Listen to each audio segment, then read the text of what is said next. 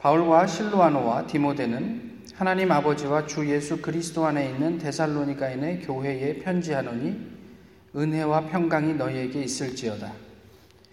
우리가 너희 모두로 말미암아 항상 하나님께 감사하며 기도할 때에 너희를 기억함은 너희의 믿음의 역사와 사랑의 수고와 우리 주 예수 그리스도에 대한 소망의 인내를 우리 하나님 아버지 앞에서 끊임없이 기억함이니 하나님의 사랑하심을 받은 형제들아 너희를 택하심을 아노라. 이는 우리 복음이 너희에게 말로만 이른 것이 아니라 또한 능력과 성령과 큰 확신으로 된 것임이라. 우리가 너희 가운데서 너희를 위하여 어떤 사람이 된 것은 너희가 아는 바와 같으니라. 또 너희는 많은 환란 가운데서 성령의 기쁨으로 말씀을 받아 우리와 주를 본받은 자가 되었으니 그러므로 너희가 마게도냐와 아가야에 있는 모든 믿는 자의 본이 되었느니라. 주의 말씀이 너희에게로부터 마게도냐와 아가야에만 들릴 뿐 아니라 하나님을 향하는 너희 믿음의 소문이 각처에 퍼졌으므로 우리는 아무 말도 할 것이 없노라.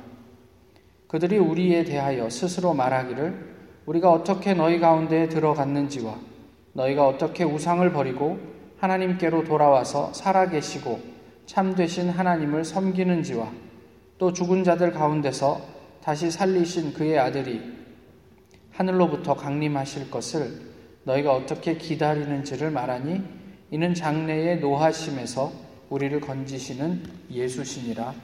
아멘.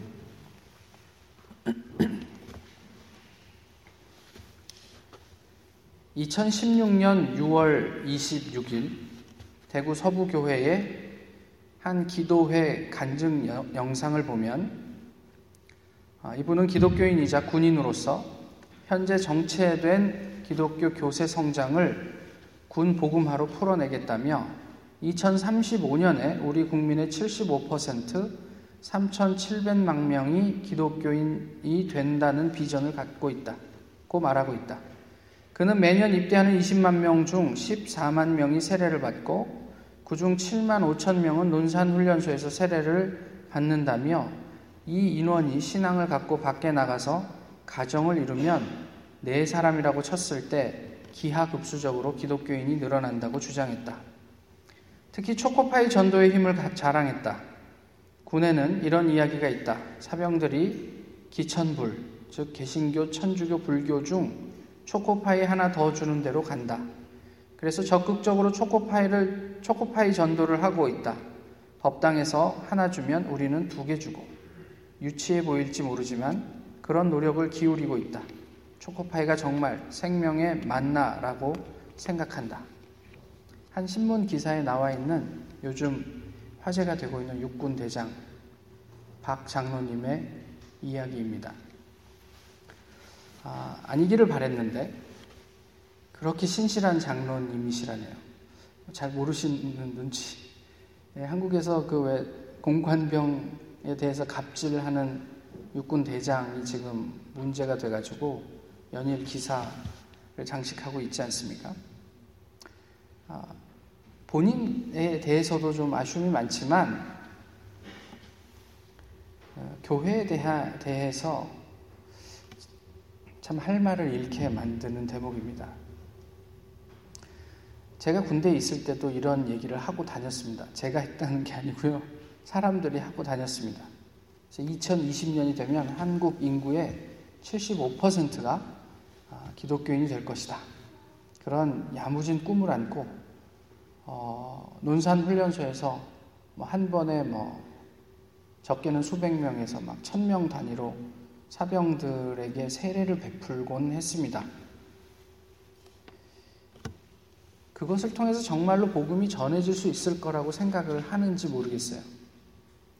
한 번도 예수 그리스도에 대해서 들어보지 못한 사람들이 초코파이 하나 먹겠다고 세례 받으러 온 그 자리에서 그 사람들이 복음을 받아들일 수 있겠습니까? 예수 그리스도를 경험할 수 있겠습니까? 개 중에 예외적인 어떤 경험들이 혹시 일반화돼서 사람들에게 이 사역을 계속해야 하는 당위성으로 작용하는 것은 아닌지 이런 생각들을 하게 되죠. 정작 본인의 삶은 그, 그분을 제가 뭐 욕하고 싶은 생각은 없지만 본인의 삶은 예수님은 고사하고서라도 적어도 그 특정한 부분에 있어서만큼은 상식에도 미치지 못하는데 자기 직위를 이용해서 그러니까 대장이 별 4개짜리가 이제 짝대기 한 개, 두 개, 세 개짜리, 네 개짜리 병사들에게 억지로 교회를 가게 하면 그 사람들이 복음을 경험할 수 있을까요? 예수 그리스도를 믿을 수 있을까요? 저는 개인적으로 우리 교회가 모두가 함께 힘을 모아서 망할 교회를 이루어 갔으면 좋겠습니다. 흔히들 다 먹고 살자 는 일이다, 살자고 하는 일이다 라고 얘기를 하죠. 뭐 그렇지만 다른 한편으로는 저희는 먹으면 먹을수록 어, 죽음에 가까워집니다. 지금 당장의 삶을 조금 더 어, 연장할 수 있을 뿐이지 우리가 먹고 먹고 먹고 그 종착역은 죽음이라는 것을 누구도 부정할 수가 없습니다. 모든 교회들이 생각하는 모범 초대교회. 그런데 좀 생각해 보면 초대교회, 우리가 모범으로 삼는 그 초대교회, 지금도 여전히 회복하고 싶고 돌아가고 싶은 그 교회, 전부 다 망한 교회였습니다.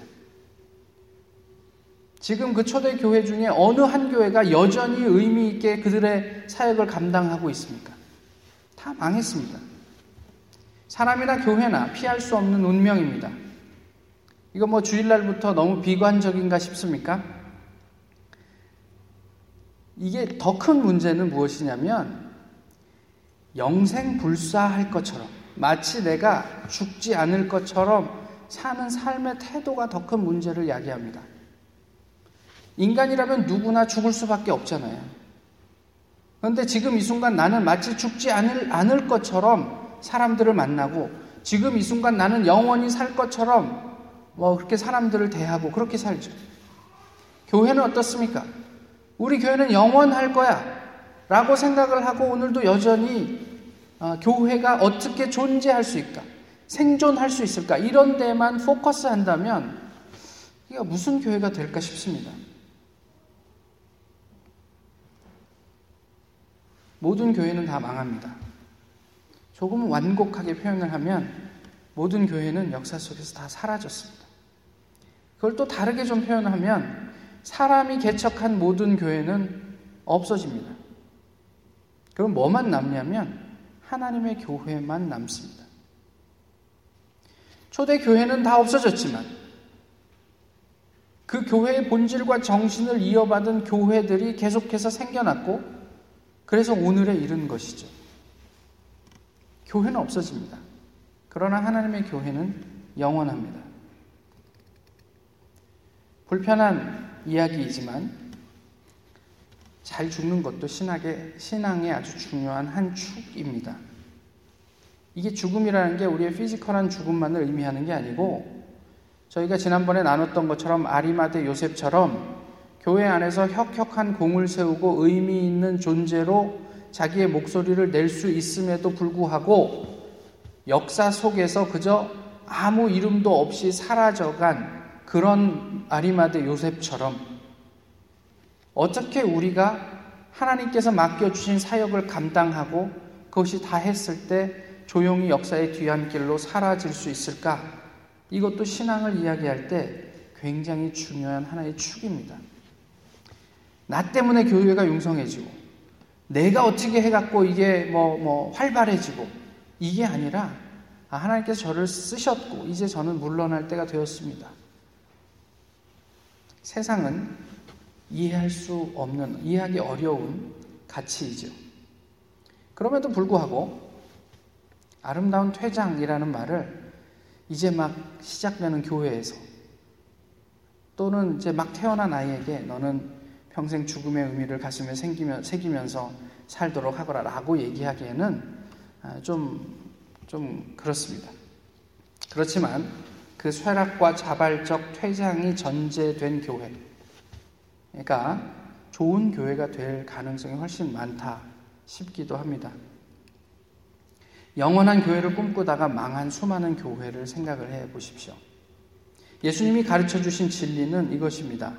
너희가 살고 싶냐? 그러면 죽어야 된다. 이거 어떻게 이해하겠어요? 죽어야 삽니다. 그러면 이제 막 시작된 우리 교회는 이제부터 어떻게 죽을지를 고민해야 하지 않을까요? 망할 교회가 됐으면 좋겠습니다. 초대교회는 어떻게 망했습니까? 오늘 읽은 본문의 데살로니가 교회는 사도행전 17장에 그 교회가 어떻게 시작됐는지가 나와 있습니다. 사도 바울이 데살로니가에 들어가죠. 데살로니가는 아시는 것처럼 항구 도시고 굉장히 그 이방 신들이 많고 그 다음에 이렇게 그 문화적으로 타락한 도시입니다. 그곳에 들어가서 사도 바울은 그냥 평소에 하던 대로 그냥 회당에 가서 안식일 날, 세 번 안식일 날 말씀을 전했다 이렇게 되어 있습니다. 근데 거기에서 경건한 사람들이 사도 바울의 말씀을 듣고 예수 그리스도를 믿기로 작정을 했고 또 데살로니가에 살고 있었던 귀부인들 중에 몇몇이 아, 복음을 받아들였음을 이야기를 하고 있죠. 그런데 그 중에 유대인들이 사도 바울의 사역을 방해하기 시작합니다. 그러면서 정치적인 어떤 그런 것을 이용을 해가지고 사도 바울이 데살로니가에 머물 때 그 숙소를 제공했던 야손이라는 사람을 고발하죠. 그리고 이 사람이 구속이 되게 되고 나중에 이제, 보석금을 받고 풀려나게 되는데 결과적으로 사도 바울은 그렇게 한 3주, 한 한 달 만에 어, 교회가 어떻게 이루어져 가는지를 보지 못하고 데살로니가에서 쫓겨나듯이 나왔단 말이에요. 그리고 데살로니가에서 남쪽으로 이렇게 쭉 내려오면 아테네가 있습니다. 그래서 아테네 당도에서 너무너무 궁금하죠. 그래서 쓴 편지가 데살로니가 전서입니다. 예수님이 30년, 주후 30년쯤에 돌아가셨습니다. 데살로니가 교회의 개척이 한 50년 어간이라고 예수님 돌아가신 지 한 20년 정도 후에 데살로니가 교회가 생겼습니다. 그리고 데살로니가 전서가 기록된 어, 연대가 50년입니다. 51년으로 보기도 합니다. 그 무엇이냐면 사도 바울이 데살로니가를 떠난 다음에 이내 데살로니가에 편지를 보냈다라는 의미입니다. 데살로니가 교회 개척 이전에 에베소 교회와 갈라디아 교회가 개척되었습니다. 그것이 46년에서 48년 정도의 일입니다. 근데 53년에서 56년 사이에 갈라디아서가 기록이 됐고요. 그 데살로니가 전서보다 나중에 기록이 됐습니다. 그 다음에 62년에 에베소서가 기록이 됐습니다. 그러니까 이렇게 보면 사도 바울이 갈라디아서를 쓸 때 갈라디아 교회는 이미 어느 정도 자리가 잡힌 상태고 그 교회 상황이 무엇인지를 전에 듣고 있었던 상황이었고요. 에베소서도 마찬가지입니다. AD 95년에서 96년 사이에 요한 계시록이 기록되었습니다. 근데 요한 계시록의 처음 2장, 3장까지 에베소 교회와 나머지 다른 소아시아 교회도 있지만 에베소 교회와 갈라디아 교회에 대한 기록이 나오죠. 짧게는 30년에서 길게는 한 40년 사이에 교회는 살아있으나 죽은 교회가 되었습니다. 에베소 교회와 갈라디아 교회가 예수님에게 평을 받죠. 너희는 너희 스스로는 우리 교회 좋지 않냐? 우리 교회는 정말 액티브하고 생동감 넘치고 살아있는 교회야 라고 이야기하지만 내가 볼 때는 다 죽은 교회다. 이렇게 평가를 받게 돼요. 한 세대 만에. 그런데 그 가운데서요, 여전히 살아있는 교회가 있었습니다. 빌라델비아 교회가 그랬고요. 서머나 교회가 그랬습니다. 근데 저희가 하나 더 생각할 것은 세례 요한이 요한계시록을 쓸 당시에 그 교회들은 예수님에게 칭찬받는 교회였어요. 근데 지금 어디 있습니까? 그 교회도 사라졌습니다. 데살로니가 교회는 개척 1년, 2년이 채 되지 않는 그 기간 동안에 주변 지역에 소문이 날 만큼 건강한 교회로 성장하고 있었습니다. 우리 교회는 어떤지 모르겠어요. 저희는 우리 교회를 어떻게 소개하고 있습니까? 교회에 대해서 우리가 이런저런 말을 하죠. 뭐, 완전히 나를 만족시켜 줄 만한 공동체가 어디 있겠습니까? 근데 어쨌든 우리가 교회에 대해서 표현하는 것이 그게 좀 긍정적인 표현이 됐든 때로는 부정적인 표현이 됐든 개인적으로 저는 그 모든 것이 관심과 사랑의 발로라고 믿습니다. 근데 이런 맥락에서도 여전히 우리는 두 가지의 다른 길을 갈 수 있어요. 하나는 그런 어떤 사역과 그 사역을 감당하는 사람들을 격려해주고 칭찬해주고 함께 가자고 이야기할 수 있고요. 또 다른 하나는 좋은 의미이긴 하지만 좀 더 해야 되지 않겠어? 너무 열정이 좀 부족한 거 아니야? 좀 더 그 열정을 가미해야 되지 않겠어? 그러면서 주마가편할 수도 있습니다. 근데 어떤 것이 더 좋은지는 모르겠어요. 근데 어찌 되었든지 간에 아, 데살로니가 교회의 소문과 관련해서 저희 교회가 이 지역에서 아니 주변 지역에서 어떤 모습으로 자리하고 있는지를 고민해 봄직합니다. 그런데 그것보다 더 중요한 것은 무엇이냐면 그 액션입니다. 우리의 삶이 어떻게 이루어져 가는가 하는 거죠. 제가 연변에 이 지역에 있는 한인 교회들이 이렇게 몇 교회 연합을 해서 가지 않았습니까? 그런데 이제 물론 그 강도사님 한 분도 오셨지만 조금 일찍 가셨고 또 제가 거기에 이제 조인을 해서 같이 있었을 때 어, 저희 교회 교인 두 분과 저, 저 사이에 아주 그 활발한 인터랙션이 있습니다. 때로는 서로 잡아먹을 듯이 논쟁을 하기도 합니다. 말씀과 관련해서요. 그래서 막 그냥 막 진짜 싸우듯이 논쟁을 하다가 제가 그러죠. 저희 교회 교인입니다. 뭐 또 그 제가 무슨 장난 삼아 이렇게 그 무슨 농담을 던지면 그렇게 얘기합니다. 저희 교회 담임 목사님이십니다. 짧은 기간 동안 저희가 함께 공동 생활을 하면서 적어도 저와 교인 간의 인터랙션을 보면서 다른 교회 교인들이 느끼는 점이 있었을 거라고요. 저는 개인적으로 그게 긍정적이라고 믿고 있는데 진짜로 그런지는 잘 모르겠습니다. 저희는 이렇게 허물 없이 친밀하고 또 때로는 그 말씀에 관해서는 정말 치열하게 같이 논쟁도 할 수 있고 뭐 이런 이런 그런 사람들이다 뭐 이런데 모르겠어요. 실제로 그분들은 어떻게 생각했는지. 여기에서 정말 중요한 핵심이 되는 것, 오늘 본문에 나와 있는 핵심은 무엇이냐면 본이 된다라는 거예요. 우리가 어떤 말을 하는가, 어떤 소문을 내는가, 또 어떤 모습을 보여주는가, 이것보다도 정말 그 근처에 본이 되고 있는가라는 것들이 중요하다는 거죠. 본이 된다. 이것은 의외로 간단할지 모르겠습니다. 왜냐하면 진리는 되게 단순하니까요. 그래서 데살로니가 교회의 소문 과 관련해서 저희가 좀 이렇게 보시면 6절에 너희는 많은 환란 가운데서 성령의 기쁨으로 말씀을 받아 우리와 주를 본받은 자가 되었다. 이게 데살로니가 교회가 처음 시작할 때의 모습이에요. 그 교회에 환란이 있었어요. 사도행전 17장에 가서 보시면 그런 내용을 일면 보실 수 있습니다. 그리고 여전히 그 환란은 존재합니다. 또 유대인들이 계속 이 사람들을 향해서 얼마나 아는 척을 많이 하는지 몰라요. 내가 평생을 우리 조상 때부터 하나님을 알고 지내서 그런데 너네 그 따위로 신앙생활 하는 게 아니야. 그게 신앙이 아니야. 이렇게 얘기하면 어렵죠. 그런데 그 환란 가운데서 데살로니가 교회 교인들은 성령의 기쁨으로 말씀을 받았다. 이렇게 성경은 이야기하고 있습니다. 어쩌면 이것이 그들에게 있어서 주변 지역에 소문이 나는 가장 중요한 첫 번째 아, 그런 요소가 아닌가 싶어요. 교회에 대해서 우리가 이야기를 하기 전에 정말 내가 말씀에 본이 되고 있는가 이런 고민들이 있어야 하지 않겠는가 싶은 거죠. 말씀에 본이 될 때 우리가 이런저런 이야기를 나눌 수 있지 않을까 싶은 거예요. 말씀에 본이 되지 않으면서 교회와 관련돼서 나누는 이야기들 도대체 그게 무슨 의미가 있겠습니까? 하나님의 말씀은 여기에 있는데 내 생각에 이게 기가 막힌 아이디어인데 이게 도대체 무슨 의미가 있냐는 말이에요. 하나님께서는 이스라엘 백성을 가나안으로 인도하시려고 하는데 이스라엘 백성은 애굽으로 회귀하는 게 먹는 면에서는 사는 면에서 훨씬 더 질이 좋다. 도대체 그게 무슨 의미가 있겠느냐 하는 거죠. 말씀에 본이 된다는 것은 그저 말씀을 좀 읽는 것으로 충분하지 않습니다. 교회에 좀 다니고 다녔고 교회 일 좀 해본 것으로도 충분하지 않습니다. 내가 읽은 말씀이 내 삶에서 살아서 역동적으로 그 삶을 지배하고 있는가?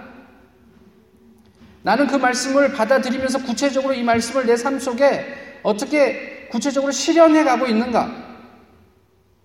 이런 증거들이 있어야죠. 이런 고민들이 있어야죠. 나 올해 성경 오독했습니다. 할렐루야. 우리 그 미국 교회 목사님처럼 에이멘. 이것으로 충분한 게 아니에요. 성경 다섯 번 읽으면 뭐합니까? 내 삶의 어떤 구석에도 그 말씀이 반영되지 않으면 그게 무슨 의미냐는 말이에요. 다음으로 데살로니가 교회에 사람들이 사도들과 예수님을 본받았다 이렇게 얘기를 해요. 그것이 주변 교회의 본이 되었다 이렇게 얘기를 하는 거죠. 다시 얘기하면 5절에 뭐라고 되어 있냐면 우리 복음이 너희에게 말로만 이른 것이 아니라 또한 능력과 성령과 큰 확신으로 되었다 이렇게 얘기를 하죠. 말뿐인 복음은 의미 없습니다. 그 복음을 받아서 성령과 능력과 큰 확신이 교회 안에서 드러나니까 그들은 그에 맞게 살 수밖에 없었고 환란에도 불구하고 그리고 그들의 삶의 모습이 나중에 9절과 10절에서 바울이 들은 이야기를 전하지만 그들의 삶의 모습이 주변 사람들에게 도전이 되고 본이 되었다 이렇게 얘기를 하죠. 저는 매일 10시간 기도합니다. 충분하지 않습니다. 그것으로. 물론 기도의 양이 중요하죠.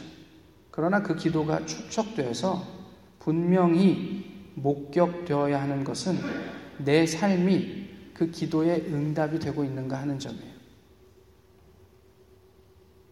하나님 저 사람을 불쌍히 여겨주세요 기도하고 저는 그 사람을 삶 속에서 단 한 번도 불쌍하게 섬기지 않습니다. 그럼 그 기도가 도대체 무슨 의미가 있습니까? 어, 지난 주간에 이제 어떤 분하고 이야기를 나누는데 저희 가정의 부부끼리 이렇게 티격태격 하는 이야기들을 좀 나누게 됐어요.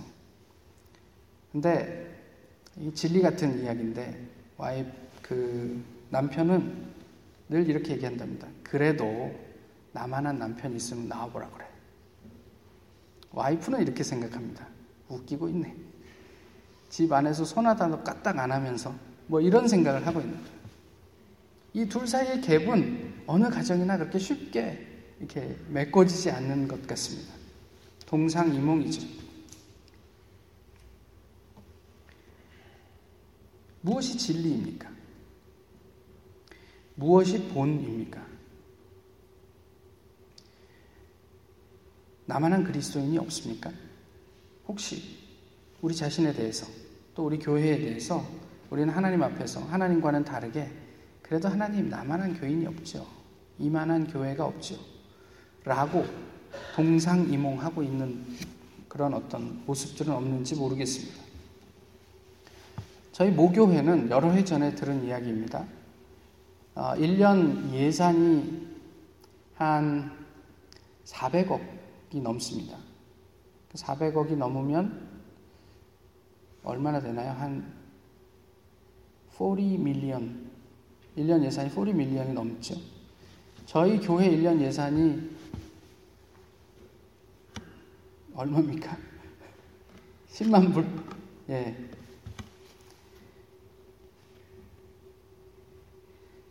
들은 얘기인데 그, 그, 그 교회에서 선교 사역과 관련하고 그 주변에 이렇게 아, 집행하는 예산이 한 100억 정도 돼요. 저희 교회는 1년에 한 만 불 정도 쓰는 것 같습니다. 100억 대 천만 원. 천만 원 갖고 뭘 할 수 있을까요? 100억 정도 있으면 선교지에 병원 세울 수 있습니다. 천만 원 정도 선교비로 지출하는 교회, 저희 교회에서는 선교지에 가서 아이들 다치면 밴드 에이드 정도 사줄 수 있습니다. 100억 정도 있으면 학교 세울 수 있습니다. 근데 저희는 가서 그냥 그 아이들과 성경 학교 정도 해줄 수 있습니다. 뭐, 이런 건물, 교회 건물도 짓고 이런저런 건축도 할 수 있습니다. 근데 저희가 가서 하는 일이라고는 어, 선교사님 댁에서 이렇게 숙식을 해결하면서 화장실 문이 잠기면 그 화장실 문을 훼손해 가며 그 문을 따는 일 정도 할 수 있습니다. 건축은 고사하고요. 그런데요, 우리 눈에 보이는 무엇? 병원, 학교, 어, 뭐 아름다운 교회, 뭐 기타 여러 가지 사역들 중요하죠. 그런데 그 안에 그리스도의 심장이 뛰고 있는가? 문이 잠겨서 또는 문이 좀 문에 좀 그 금이 가고 그래서 문을 여는 동안에 그 안에 우리가 간 목적이 그리스도의 심장인가? 말씀이 살아있는가? 이것이 본이 되는가의 핵심입니다. 병원을 세우고 학교를 세우고 교회를 설립을 해도 그 안에 그리스도의 심장이 뛰지 않으면 도대체 그게 복음으로서 무슨 의미가 있겠냐 하는 거예요. 데살로니카 교회 사람들은 환란이 있었음에도 불구하고 사도들과 예수 그리스도의 본을 따라 사는 일에 주저함이 없었다 이런 얘기를 하고 있어요. 목사에 동의하는 사람, 그리고 기발한 어떤 아이디어나 시스템에 동의하는 사람이 아니라 하나님의 말씀과 진리에 동의하는 몇 사람이면 데살로니가 교회 같은 교회는 가능합니다. 이것을 어떻게 이해하시는지 모르겠습니다. 병원에서 이제 죽음을 앞둔 분들을 신방하는 일이 참 어렵습니다. 의사들은 이제 죽음을 준비하셔야 됩니다. 라고 이야기하는데, 목사가 간다 그러면 낫기를 기대해요. 그래서 가서 주의 능력으로 안수하여 주사, 낫게 하실 줄을 믿습니다. 이래야 믿음 좋은 목사가 됩니다. 그래서 정작 우리가 직면하는 현실은 뭐냐면, 사랑하는 가족들과 아름답게 이별할 기회를 박탈해요.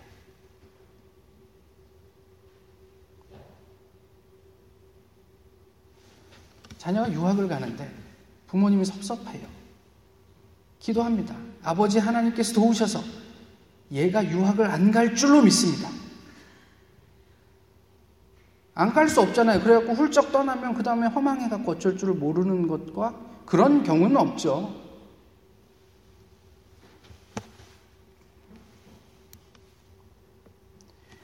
죽음을 이야기할 수 없다면 저희는 영원을 이야기할 수 없습니다.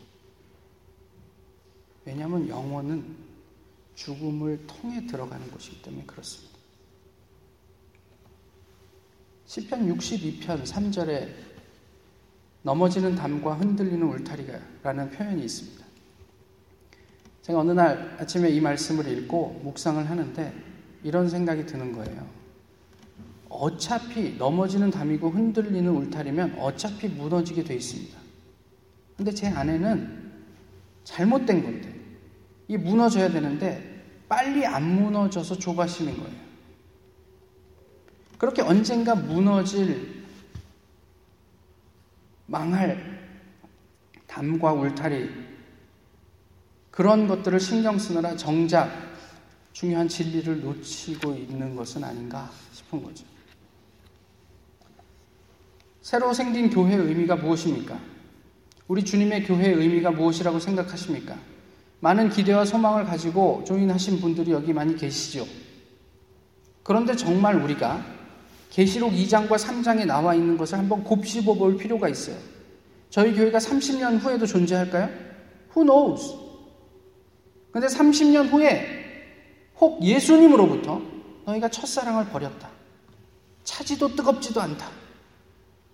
너희가 세상의 문화와 가치를 따라간다.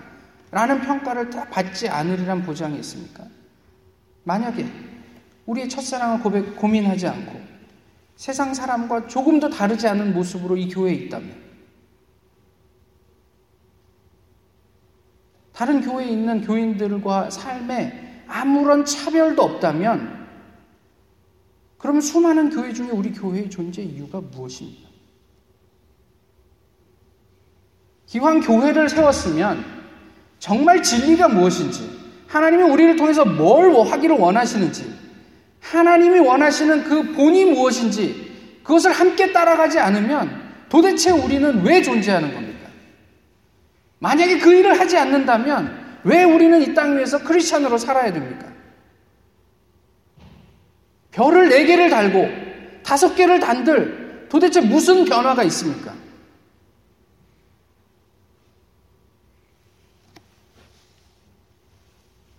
환란이 있었지만 그 어지러움에 초점을 맞추지 않고 하나님의 말씀을 지켜낸 데살로니가 교회를 생각하십시오. 혹 이 환란으로 내가 죽게 되더라도 하나님 나라를 소망하며 죽음을 불사했던 초대 교회를 기억하시죠. 요한복음 12장 24절의 말씀입니다. 내가 진실로 진실로 너희에게 이르노니 진실로가 헬라어로는 아멘입니다. 내가 아멘, 아멘 너희에게 이르노니 아멘이 뭐예요? 동의합니다. 하나님 그렇습니다. 예 그렇습니다. 정말 그러합니다. 그런 마음으로 주님께서 우리에게 주신 말씀이 하늘의 밀이 땅에 떨어져 죽지 아니하면 하늘 그대로 있고 죽으면 많은 열매를 맺느니라. 교회를 통해서 사역을 하십니까? 청년들을 구원시키시길 원하십니까? 그럼 죽으셔야 됩니다. 잘 죽으셔야 됩니다. 복음 안에서 죽으셔야 됩니다. 잘 망해야 됩니다. 우리는 없어지고 하나님만 남아야 삽니다, 교회는. 잘 사라져야 합니다. 죽은 다음에조차도 이 교회의 설립자다 나는 이거 중요하지 않습니다. 예수님이 이 교회를 세우셨고 이제 우리가 한 우리가 받은 사명을 다한 이후에 이 교회는 장렬히 전사하다. 이것만 중요합니다. 누구의 이름도 중요하지 않습니다. 하나님께서 우리와 우리 교회를 하나의 미랄로 사용하시고 우리의 죽음을 통해 맺혀질 많은 열매를 소망하는 주님의 교회가 되기를 원합니다. 우리 주님의 교회는 망할 교회입니다. 몇 년 후에 될지 모르지만 우리의 희생과 섬김을 통해서 우리의 생명으로 다른 사람들의 생명을 사야 할 교회입니다. 우리의 그런 섬김을 통해 영원한 의미, 하나님의 나라의 가치를 하나님께서 건져내실 줄 믿습니다. 그러면 우리 교회는 그때 비로소 좋은 교회가 될 것입니다. 사라졌으나 하나님의 뜻을 온전히 이루어낸 천지 사방에 소문난 모두가 닮고 싶은 이 시대의 초대 교회로 남게 될 것입니다. 예수 그리스도와 그분이 가신 길, 그것이 그리스도인과 교회의 유일한 목적입니다. 기도하겠습니다.